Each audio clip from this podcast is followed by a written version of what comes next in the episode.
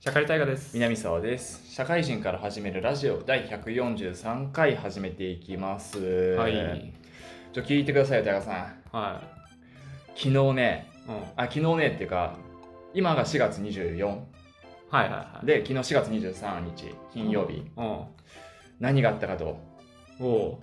横浜 d n a ベイスターズ10連敗脱出したんですよあら、引き分けじゃないんですか？いや勝った勝った勝 った勝った勝った引き分け挟んで10連敗したね ?10 連敗までは見てますよ。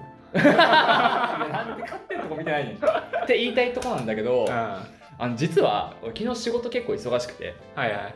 見てなかったのよはいはい。で結果だけ見て負けとるやんけあ勝ってるやんけってなったんだけどおこれさいやよくあることだと思うんだけどううん。負けてる時見てると負けてるのにうん。見な見ない時勝つの本当なんでなんて思って完全に僕そうだったね。もうなんかもうもう負け続けんだろうなと思って昨日は全くチェックしてなかったんだよね。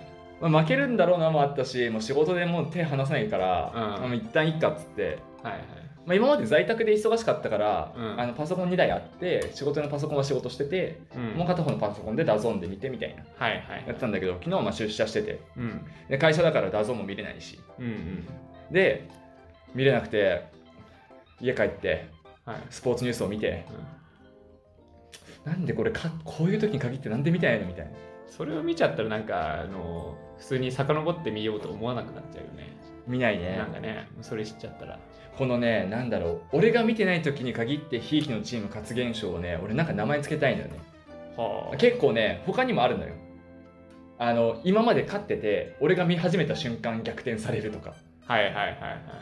これね俺マジで名前つけてなんだ前ツイッターで言ったことあるんだよねこれうんうんうん、なんか見た気がする。そうそうなんで俺が見始めた瞬間ホームラン打たれんねんみたいなうーん。なんだろうね。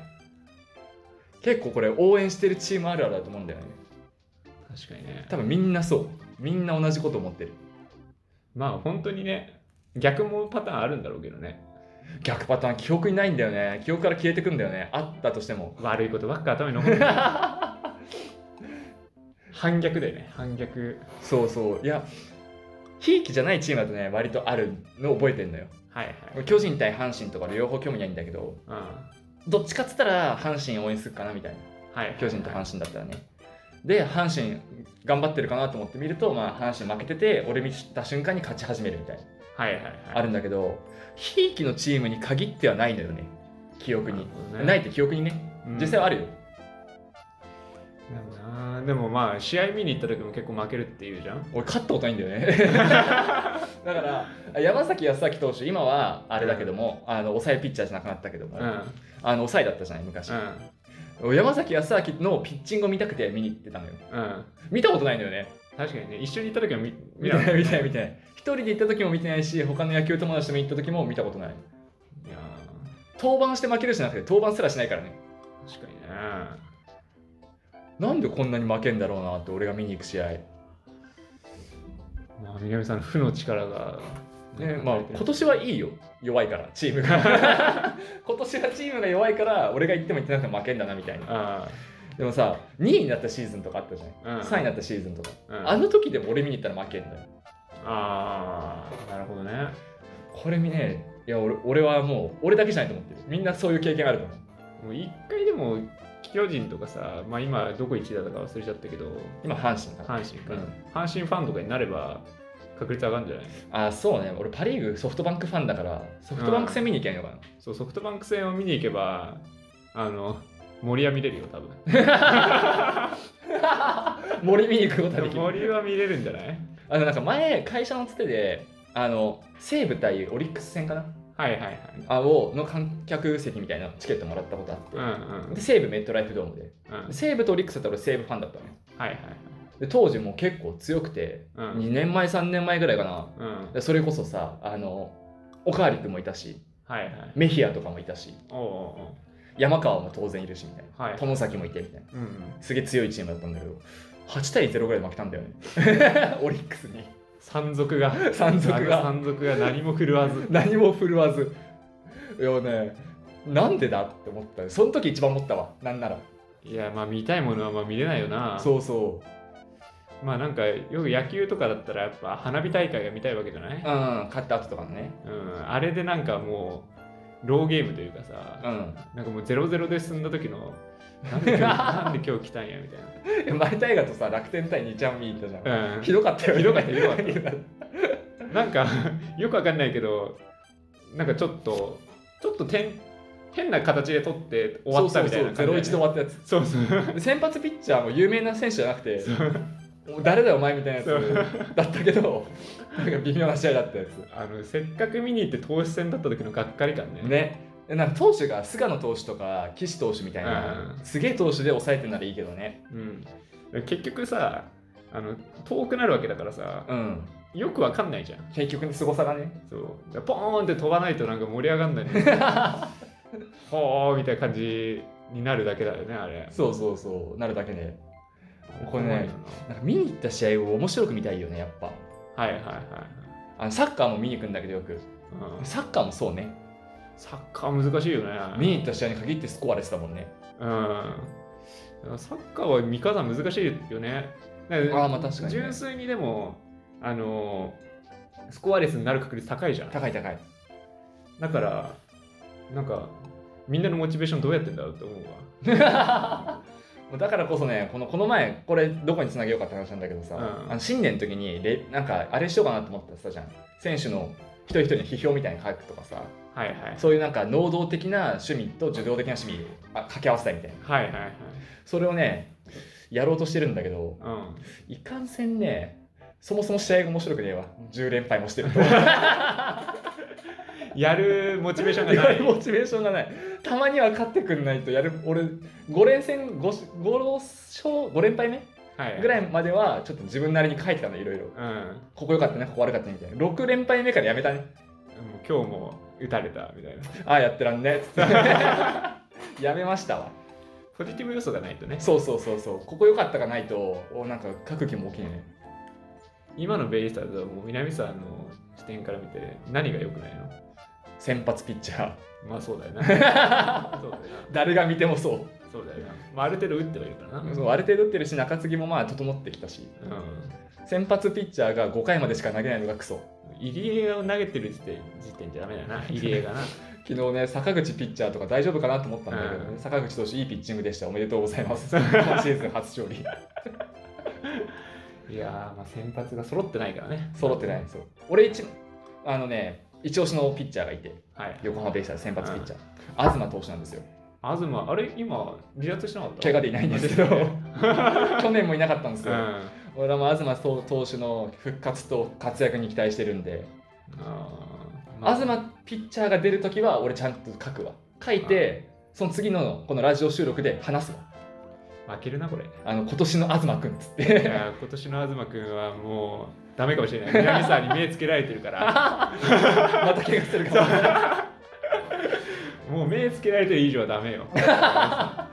悲しすぎるだろそれ。でもデスノートって言うじゃんよく。あ あれなんじゃない南沢名前書いたらいかん。とそう。南沢がもう書き出したら負けるみたいな。でも東くんには期待してるから。今後ねあの今日の東くんっていうコーナーをねあ定番コーナーにしていこうと思うわ。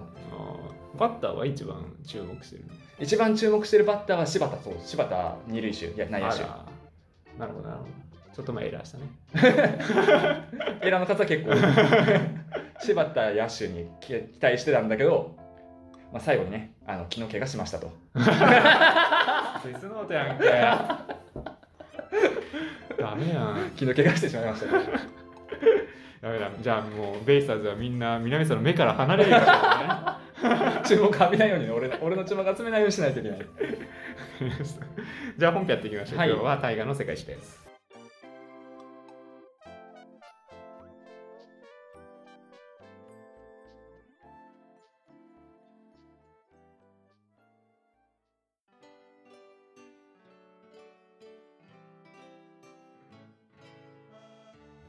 はい本編です、はいお願いします。今回もですね三国志やっていきますよ、はい。で前回はですねは三国志の、まあ、概要を話してですね。うん。でまあ義豪職ありまして、まあ、各リーダーを若干説明してですね。はい。でえっ、とまあ五冠の衰退のところですね。黄金族の戦いが起こってその後、まあ東卓の、えー、恐怖政治が始まりました、はい。話まで話したかなと思うんですけれどもまあ、今回ですね、まあ、東卓の恐怖政治っていうのは暗殺によって幕が引かれるわけなんですよね。で、えっとその暗殺に対して、えー暗躍した人物っていうのが王院っていう人物なんですよ。初耳はいはいうんまあ、王院っていうのは、まあ、偉い政治家ですね。それで言うと。はいはい偉い政治家なんですが、この王院という人物が、えっとですね、朝鮮っていう、まあ、日本でいうと出雲のお国みたいな、はいはいまあ、すごい絶世の美女ですね。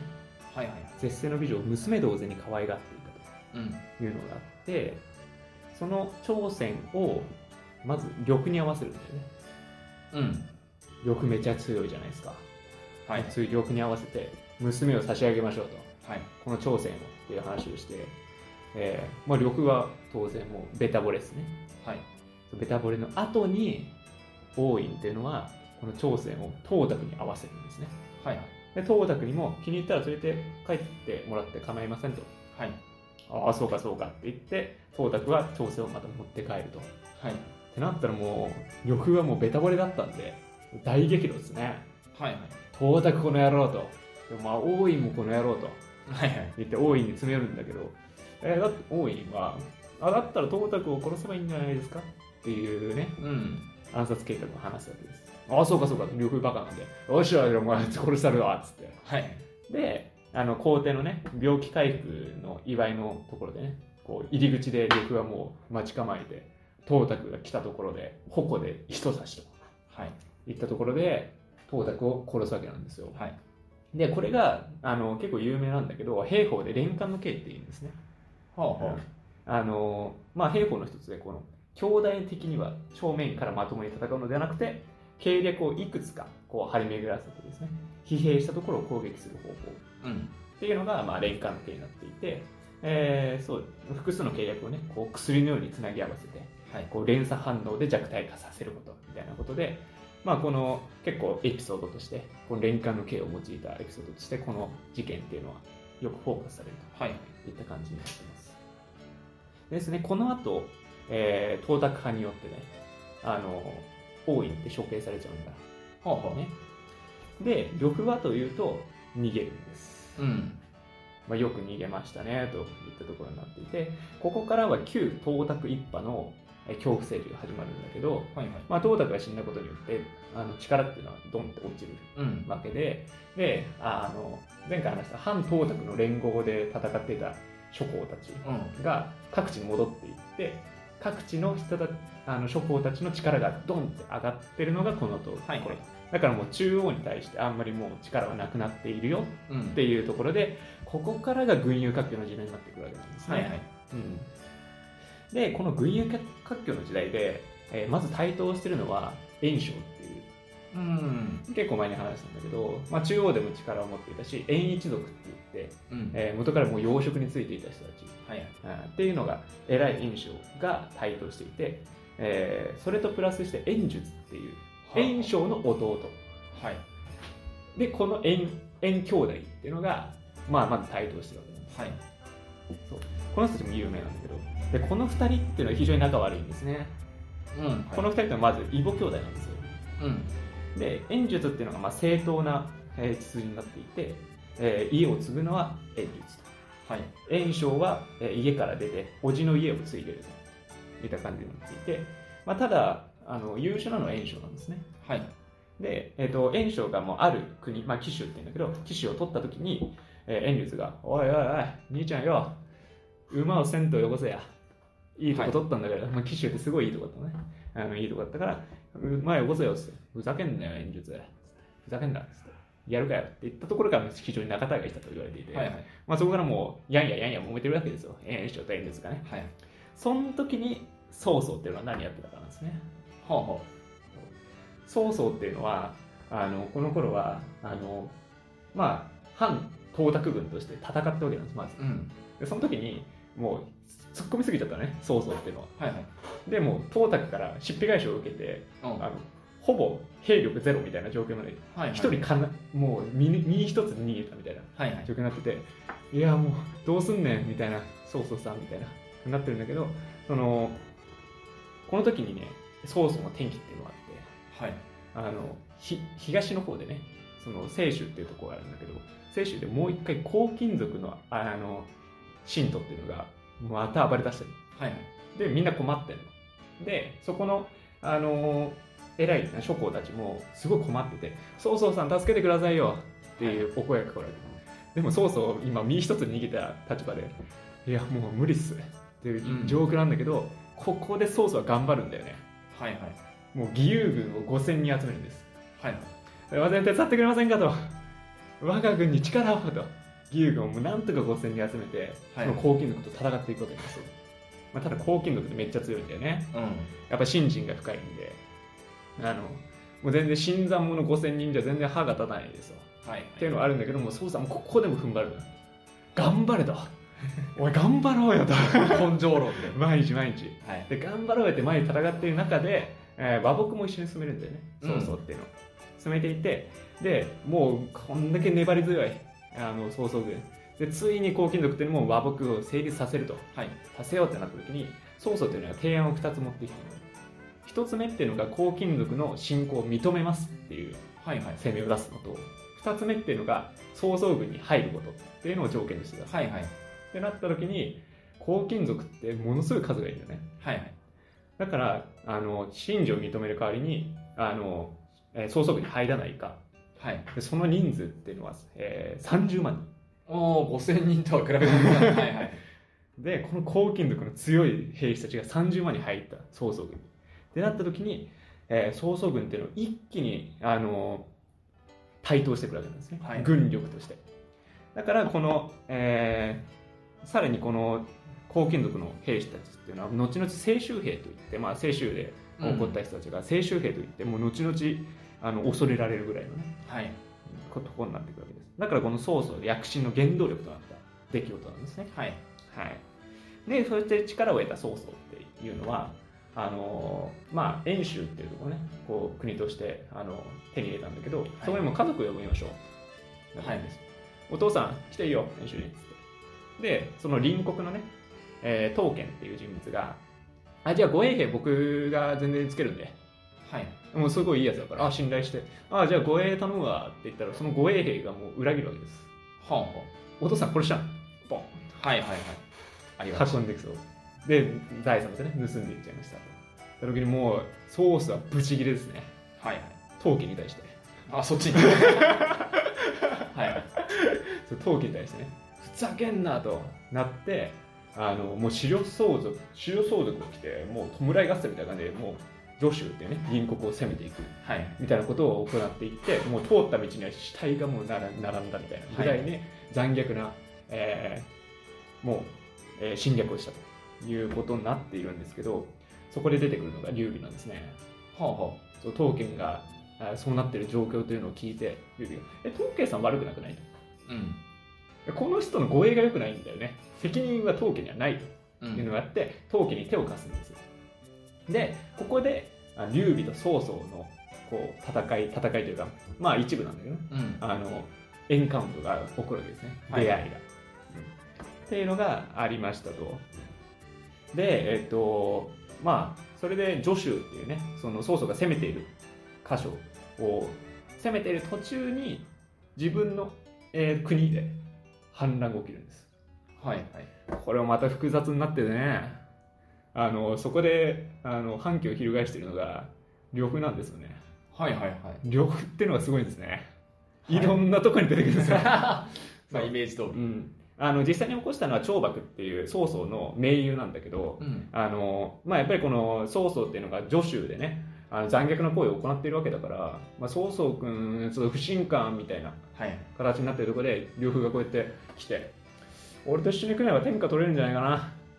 うんまあ確かにみたいな。はい。ちょじゃあ一緒に反旗翻すべって言ってあの国を取っちゃうわけですね。うん。で曹操ももうえ攻めてる間に「えそんなことなってんの?」と。うんなって急いで戻って呂布と戦うわけです。はい。ただもう呂布っていうのは強いですよね。うん。もう絶対負けないやつなんで。でもどんどんどんどんもう曹操あもうし死ぬ直前になって奇跡が起こるんです。ここで。はい。何が起こったかというと稲子の大軍が降ってくるねはいはい。うわーってきて呂布も軍も曹操軍も全員飢餓になっちゃうと、はい戦ってる場合じゃないよねってなった時にあの一回停戦はいとい。う感じになって、まあ、その後しっかりねあの対策をして策を練った曹操っていうのはあの停戦後あのその演習っていうのをあの取り返すんだよね。はい。で呂布っていうのはまた逃げちゃう。はいはい。もうねヒットアンドラン。ヒットアンドアウェイ。ヒットアンドアウェイ戦法で。ヒットアンドアウェイなんですよ。っていう感じになってるんですでまあ曹操っていうのはそういう上司を攻めたりだとか自分の国でこういろいろあったりしたけど強大な力っていうのを得ましたよ。はい。っていうのがこの段階なんですね。じゃあ劉備さん今どうなってるんですかといったところなんですがあの劉備は徐州にいるんですよね。うん。さっきの刀剣の場所にいて刀剣っていうのはもう病気でもうそろそろ亡くなるといったところになっててもう劉備さん人徳すごいし徐州譲りますわと。はい。今私は息子がいますけれどももう今曹操にも睨まれてるしいろんな演術とかね、もう近くにいっぱいもうこの女子を狙ってるやつがいるから任せられませんと。劉備さんあなただけですと。言ってるんだけど劉備はもう首を縦に振らないと。いやもうこんなに簡単に手に入れてしまったら私は不徳の者としてみんなから言われると。さらにもう曹操から、えー睨まれてるからいいうまみがないと言ってるんだけど。何言ってるんだと長期と関関羽がね。うん。いやいやもうもう無料でもらえるんだからさ取っとけよみたいな。いや人徳あるからね劉備さんは。うん。いやいやいや。って言ってるんだけど、まあ、ただねせ結局はもう最後に折れてうん。劉備はこの助手っていうのを手に入れるわはい。けなんですよ。ここであの劉備は独立するわけなんでね。うんで結果としてはこの後やっぱりいろんなことがあって助手を手放すんだよ劉備って。うん。手放すんだけどこの、えー、助手で手に入れたその、えー、と刀剣の絵画たちあの美軸とか孫権とかいるんだけど人たちが、まあ、やっぱりこの後ね非常な劉備のブレーンとしてこう生かして生かされていくるわけなんで、やっぱりショックはねやっぱり人人に恵まれてたっていうのは、まあ、こういうところでもあ出てくるとうん。いった感じなんですね。うん、なので、まあ、このね、やっぱりこの劉備と孫曹操とかっていうのが起こってきている中で、この後群雄割拠の時代にどのように流れていくかといった形が、えー次回といった形になります。はいはい。じゃあ、エンディングです。はい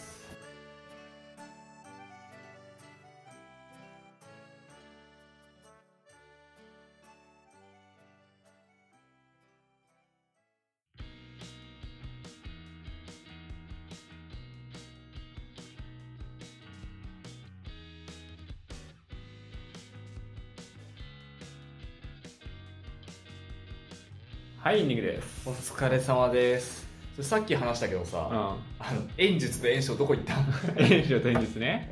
あいつらはね、うんやんややんややってんすよ。あの、炎章っていうのは、あの最初に言ってるように、こう、機種を取るっていうのをまず、ね、その、目的としてで取ろうとしててどこと戦ってるかっていうと結構上の方北の方で土地を持ってる高孫さんっていうねこの人も一応有名ではあるんだけどあー聞いたこと高孫さんを、あと戦ってるんだよね、はい。はいはい。でで騎手を手に入れたみたいな感じなんだけど、はいはい。プラスでやろうとしやろうとしてたことが、えー、と自分が皇帝を立てるっていうことをやったりとかさ、うん。まあ、そういうことでなんか政治的な動きをやり始めてたの。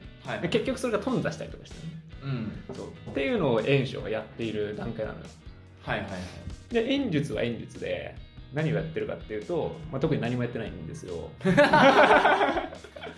そう。だから演術を絡めるエピソードだとするとうん。あのえー演術の配下にはまあ配下というかまあまあ近しいところとしてあの呉のね孫権と孫作、はいはいはい。孫一族とつつながっててあので孫作あ孫権は死んじゃうのね、うん。であのその息子の、えー孫作が家を継いでるんだけどはい。なんとか演術の元からあの国独立しようといった動きがちょうど同じ頃に起きていることなんだよね。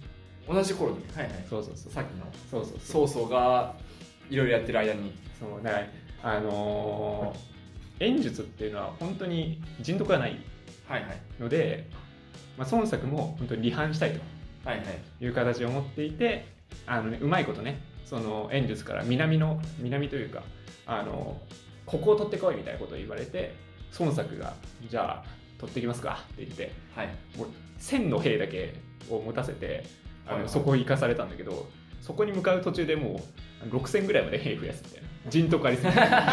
孫作人徳めっちゃあるから、はいはい。集めていってどんどん力が増えていってどんどんあの諸侯をこうあの抑えていってはいこう増やしていくっていうのが今のね孫一はいはい。なってくると演術はそんなに増えてないからどんどんどんどん劣勢になってくるわけね、はいはい。戦局的には。っていうところなんですよ、うん、だからまあ今後円一族っていうのはねどういう状況になっていくかっていうのもなんとなくわかりますね。いやもう衰退の真っ只中じゃん。そう。一応有望な一族の血筋ではあったんでしょうその円一族は非常にだからもうこの頃は一番大きいぐらいかな、うんそれでそうなんですよね。やっぱり面白いのは玉の存在なんだよね、まあイメージ通りでね優遇してるイメージだもん。ね何回裏切ってるかっていうね。うん。で東卓の前にも裏切ってるんですよ。はいはいはい。最初提言っていう人と一緒にいて。はい。その人裏切って東卓のところに入って。はい。で東卓を裏切ってあのその後は演術のところに行くのね。実は,、はいはいはいでも演術はこいつ怖いみたいな。うん。感じになってあのあやっぱいいやってなって。で演習のところに次行くの。演習のとこ行って今度は演習こいつダメだみたいになるのかな両が。はいはい。だってあーでも行くとこないなってなってたら聴覚に出会うみたいなね。はいはい。っていう流れだったんでもう呂布っていうのももう流浪ですよね。そのイメージ通りだよね。そう。そういうイメージだもん。だからもう三国無双でもどこでも出てくるんですよ あいつどこあいつ何何の人なんだよって、うん。その独立遊軍みたいなね。パッと出てきてクソ強いのやめろって。いやー本当にねすごいよね。だから呂布っていうのはまずあの史実でいうともう裏切りのはいはい。兵士ではあるよね。だからもうだってこの後だって劉備のとこ行ったりとかするんだよ。まあまあいろいろ言ってるよね、うん。ねえだから非常に呂布っていうのは面白い面白いね。人物なんだろうななんかこう自分で皇帝になるとかさなんかそういう感じでもないうん。人じゃん。あの人徳があって国を持つとかそういうわけでもない、国も持ってないんだもんね、うん、なんかなんか演習を取っとくみたいな感じで 演習。演習を取ってでまたね取られたらまた別のとこ行きますみたいな感じで。行くような人物だからね。面白いけどね そこ主人公の方が面白そうだけど。ねうん。いや僕全然三国知らなかったのよ。俺も全然知らない。あの実際のさその中国の領土からしてその義が上で、うん。あのまあ、なんとなく位置関係ってなんとなく知ってるじゃん、うん。最初あんなに曹操と劉備近くにいるって思った。ああはいはいはいはいはい。もうほんと近いところにいるもん隣だよね。そう隣同士で東のねしかも東の方。長野と岐阜みたいな感じあそうそうそう。そっからあれどうやってそっち行くのって思ってる。今んとこ、はいはいはい。知らないんですけど今。そこはリサーチしないの？そう。まだ全然そこまで見てないんだけど、はいそっからそっち行くのって。すごい離れたところまで行くわけでしょ、うん。ああだから今曹操だってすごいまだちっちゃい国を取っただけ。はい。そっからどうやってあんな広げんのよっていうね、うん。うん結構安定してるのは5なんだよね。ずっとまあ同じところでずっと同じ同じぐらいずっと同じ、ずっとね。そういるわけなんで。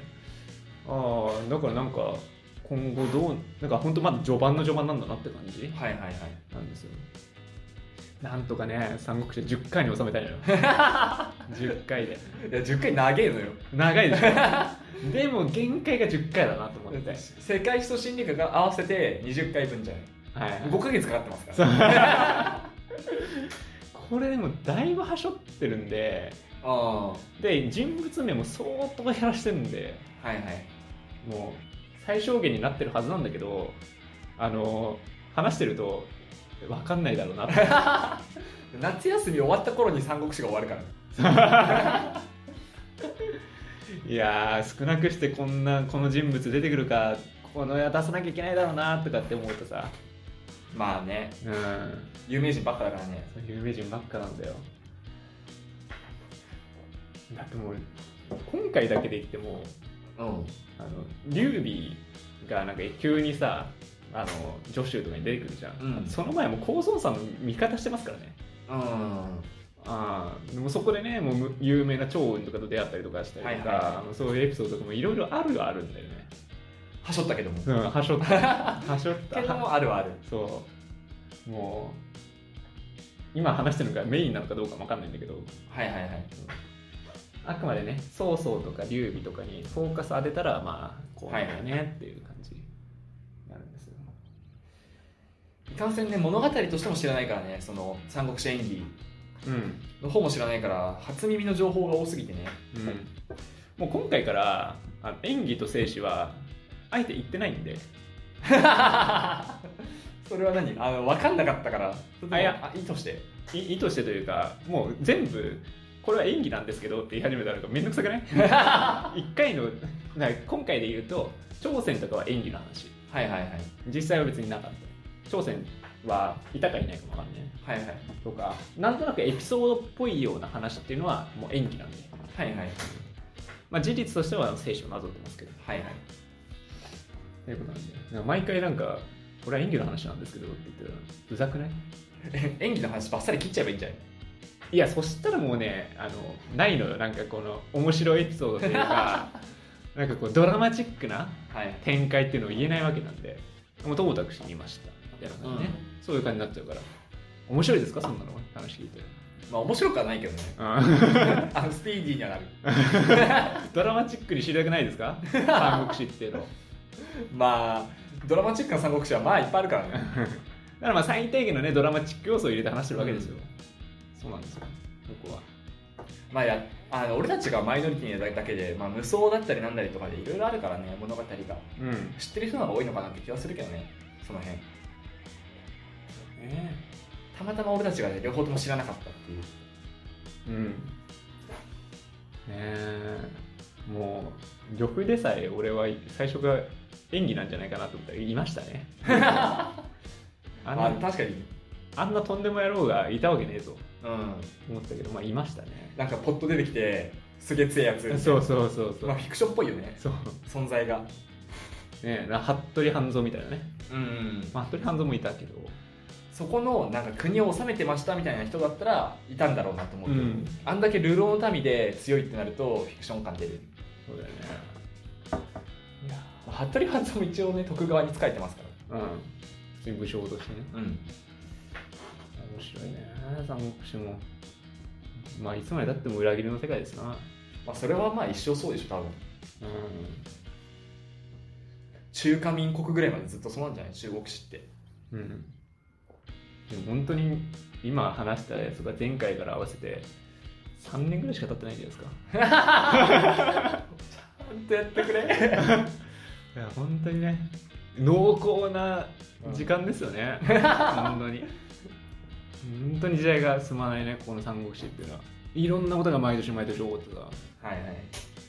大変だよ。まあ本当に戦国史戦国史というか、ね、戦国時代っぽいね。うちでうちで言まあまあとまあそうだね。日本でいうと。なんかでもこの流れを見てるとうん。なんかすでにあの5で言うとさ曹操で積んでるなって感じがあるんだけどね。こうスピード感的に早くさもう、はい。えー兵力を手に入れてさもう国も持ってさうん。準備は整ってるみたいな感じがさやっぱ劉備とか遅いじゃない。はいはいはい。5とかもそうだけど。だったらもうで円が落ちたらもう曹操ですねみたいはいはい。なもう結構なんかもう場面が作られ始めてるなみたいな。この序盤において、はいはい。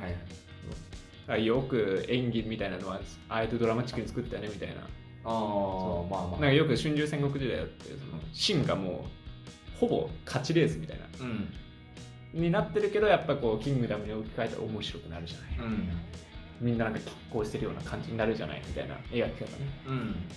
まあ、やっぱ三国志でもあるのかなと思うよね。はい。まあまあ中国史そこ多いよね。あれもそうだ、方針演技もそうだわ。うん。州が強いよね。あ陰が強いよね。っつって。うんってなってるけどまあまあそこはやっぱドラマチックに描いていくんですよねっていう、まあ大河ドラマとかもそうよね。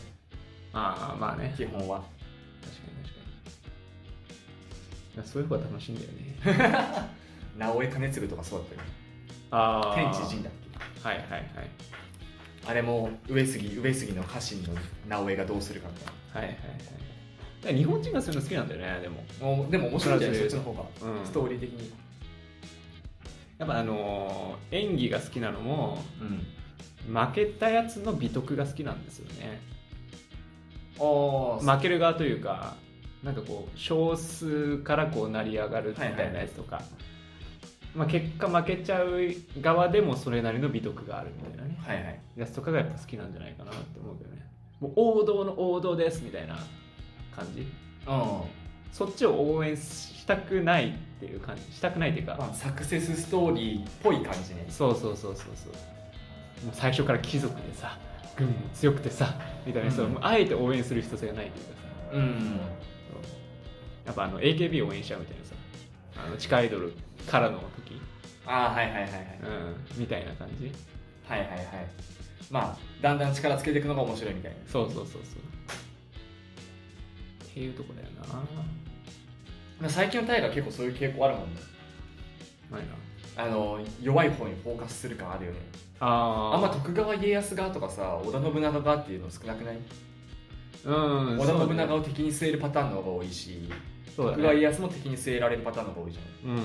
真田もそうだったしそれこそ直江もそうだったしうん。今回の明智もそうだったし。そうだね、大体織田徳川っていうのは厄介者っていうかさ、うん、そこにどう立ち向かうかみたいな。そうそうそうそうドラマが多かったから。ああいうのはねやっぱり日本人のあれもくすぐるんだろうね。まあ面白いよね見てて。うん。海外とかどうなんだろうね。王道の方が好きなのかな。まあでも海外のサクセスストーリー多いイメージあるけどね。うん。どっちかっつったら海外結構荒れなイメージがある。なんか史実っていうかこの歴史もの自体が好きじゃないイメージある。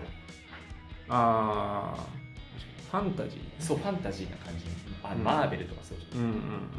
マーベルハリー・ポッターみたいでもさあのマーベルとかもさ圧倒的じゃない？スーパーマンって。あのアメリカとかもうスーパーマンを歴史に据えてる自体自体でマインドとしてはそっち側な気がするわ。もう最強のヒーローみたいな人がなうん。好きみたいな、それは日本でも一定数いいんじゃない？仮面ライダーウルトラマンがそうだし。レンジャーものとか。アンパンマン？アンパンマンは分かんない 結構そういうのはそういうので存在するんじゃない？ドラゴンボール子供は好きか。うん。子供は好きだな、確かに。純粋にかっこいいヒーロー。純粋にかっこいいヒーロー。はいはい。ドラゴンボールもそうじゃない？うん。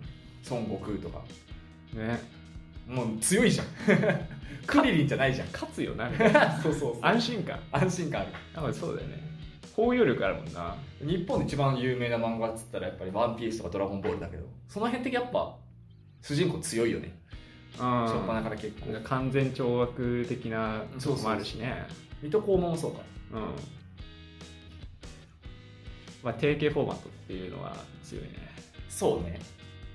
なんか知らないだけでアメリカにもありそうだよね。サクセスストーリーみたいなの。がうん。全然。確かにな。まあナルト人気だしね。ニンニンだろそれは。ニンニン人気だろ。その可能性もある。その可能性もあるいや忍者ってすごいよな。忍者ってだけで人気あったらさそれこそ忍者服部君とかもっと有名になっていいとか。ああもろもろあるじゃん。うんうん忍者ものでナルトが流行ったんだったら、まあ、ナルトのストーリーが面白かったとかもう当ん然あるんだろうな、はいはいはいあれも3だね。え？あれも3だね。なんかまあ前回3がなんちゃらって言ってなかったっああ言ってた3で数字多いよねみたけいな。うん。ナルトも3だよなナルト3だったっけ？なんか 3, 3要素あったっけ？ナルトとさサスケとサクラでしょ？さくらはいねえんだよ。さくらはいねえんだよ。そこにさくら含んじゃいけないんだよ。最後2になった。2だよ。2ナルトとサスケだよあそこは。あれは2よ。さくら第三勢力じゃねえから。4じゃないかかしはいない。かかしはいないかかかしナルト桜軍だから。なんなら。そこ第三勢力じゃねえんだよ。でもあの3最初の3の並びやっぱ美しいんじゃない？まあ三者三様ってよく言うしね。うん。その3人がばのなんか補完みたいなのがバランスいいんだろうね。うん。三国志の3もそうだしその三国志のそう政治システムの偉い人ってさっき大いのやつも三皇っていう。はいはいはい。3人の偉い人。3なんだよ。さもうそ中国の話だった。前回 中国史はそうだろうよ。3って数字多いだろうよ3結構ね多い多いイメージあるよね。だから奇数多くない？17条の憲法とかもそうだしさ。りああ 5, 5か条のなんちゃらとかもそうだしさ。春秋戦国の七国だからね。そうそう。2とか4ってねあんまないよね。なんのかね？ペア組んでっつって1余るみたいな。かわいそうな構図。でペア組ませないためにみたいな感じなの、だって現実世界だったらさうん、偶数が好まれるじゃん。割りやすいねディズニーランドで一緒に乗っても一人余っちゃうみたいな。ああはいはいはい。ねそういうのにあんのにさ。俺たち3人よ。ああ確かに。俺たち3人よ。あの5人になるチャンスも4人になるチャンスもあったけど3人。3人なんだ。まあ好んで3人にしたわけじゃないでしょ。でも3ってでも友人関係も結構3ってバランスいいなと思うけどね。程よくし喋りやすいっていうかさ。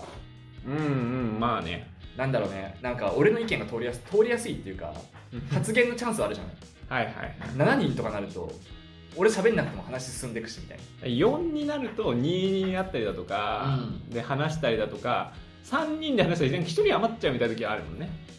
あなんかはいはいはい。イメージとしてね。まあ1人ちょっとついていけないとかね。そうそう。3人になるとグルーブになるんだねなんかね。そうね。3人のね。ああそれはあるな。で2人だとなんか話すことねえなっていう感じになねりかねない。はいはいはい。あの3っていいよ。やっぱ男2人でガールズバーにとかに行くのはその理由だよな。3, 人目を欲する感じ。そうグルーブが欲しがるみたいなさ。そうねそうね。ああそれはあるな。だから2人で会話盛り上がるときより3人で会話盛り盛り上がる方が楽しいよね。ああなるほどね。4人だと会話が盛り上がりづらくなるよね。その22ペアとかになりがちなんかわかるわ。わかるわかる。なんかわかる。わかるわかる。3人グループいいよ。うん。なんかね4人テーブルになった時の1人になりそうな感じあるもんね。その不安感もすごい。うん。4人テーブルは31が怖い。そう半日怖いよな。あのしかも8人で行った時のさうん。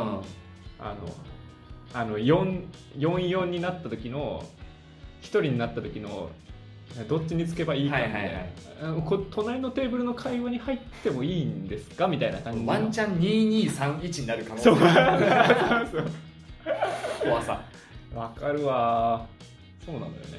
2231やめろってめっちゃ思うもん。2222にしろそこは。もうその構図が上がった瞬間にもうなえるよね。ないやる気なくなっちゃうよな6人とかでも33とか222にしてくれるのにさ、うん。231になる時とかさ なんで1人やねん。おい誰か考えろってなるよなあれ。まとめてくれ。なんか一人欲しくないもんな司会みたいなやつ、欲しい。うん、ちょ浮いたやつこっち来ないそうそうそうそうお前お前どうなんみたいな聞いてくれる人が必要だよなあんな。3人だとそれないからね。なんか自然と気使ってくれるじゃない。うん。1人はあなんか例えば俺と小島で話してさうん。タイがついてこれなかったら俺も小島もあタイが話ついてこれてないわって気づくからさ、うん。救いの手が差し伸べられるじゃん。確かにね。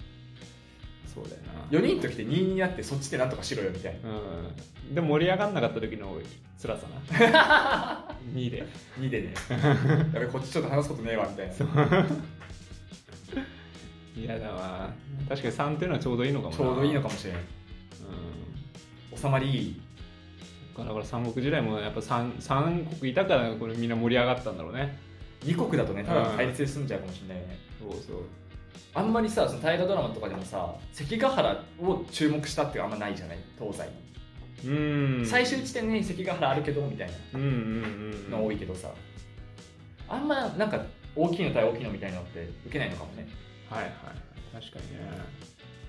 それはあるな。やっぱねやんややんややるのがいいんですやんややんや太平洋戦争とかもね日本対アメリカよりは日本ドイツイタリアの三国対みたいな。はいはいはい。三国同盟ですね そっちも。三国対連合国軍みたいな。ああ歴史が3を刻むんだな。の割の割にだよ。うの割にそのあれよね3っていう数字日本で聞かないよね。そんなに。その織田ぐらいしか。織田徳川富徳川ぐらいしか。やっぱ中国多いよ。3ん。ああ日本で3を探すか。少ないんじゃない？なんかぐっちゃになる時と1になる時とのイメージ。ね。え参勤交代しか浮かばないもんね。参勤交代？の3違うもんね、ね。え 三国同盟とかもあんま聞かないもんね。あ日本史だけだとね。そうね国土の問題なのか何なのか分かんないけど、うん。聞かんね本当に。全然聞かないね。東真ん中西とかで分かれていいのにね、うん。あでも日本の国道の関係あるかもね。この縦長な感じ。はいはいはい。割ったらさどう考えても真ん中がクソ振りっていうさ。確かにね。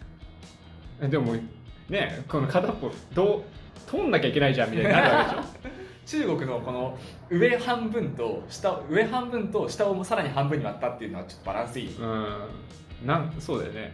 なんかケーキのホールで例えるとまあ切りやすいけど、うん。ねなんかななんかあのアメアメリカンアメリカンノックをさこう3等分にしてえ真ん中嫌じゃないみたいな。そういう感じじゃない？日本の日本のもう形の可能性ある？ああもう切り込むんだったらもう四国とかね沖縄とかになるしかないもんね。島国のさ、とこで。九州対本州対北海道みたいな。そうだね。あー確かにな。日本日本の国土が邪魔してたか。3を作るのに。かもしれない。ロローマとかもね多分やりやすいね、広いから切りやすいんだよな、円形っていうか。キュウリだよキュウリだからね。え？縦長だからあー縦長ね。もうキュウリみたいなもんだから難しいな。うんそれ3等分難しいかもしれない。確かにな。結構2は多いよね日本は。そのなんだっけ後鳥羽上皇の時とかね。はいはいはいはい。南北朝時代とか。南北朝もそうだね。確かにね。二分割ぐっちゃぐちゃ1個みたいな。そうだね。武田対上杉みたいな、そうそうだねだったりとかね。対っていうのが多いよね。VS が。VS 多いね三成対徳川だったりね。衆議院と参議院ですよ。対立してねえんだよ。対立してねえんだよ。そこ対立しちゃいかんでし もう第三勢力何議員が入ってくる？ょ対立しちゃいかんでしょ。それ言うんだったら自民民主とかでしょ。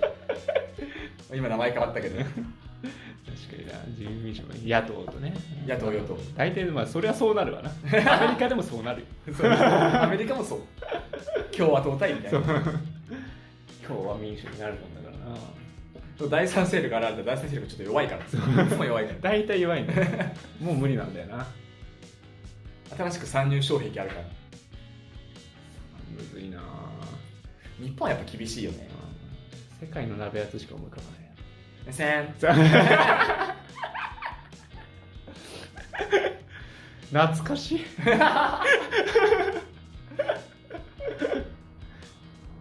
世界の鍋厚3年。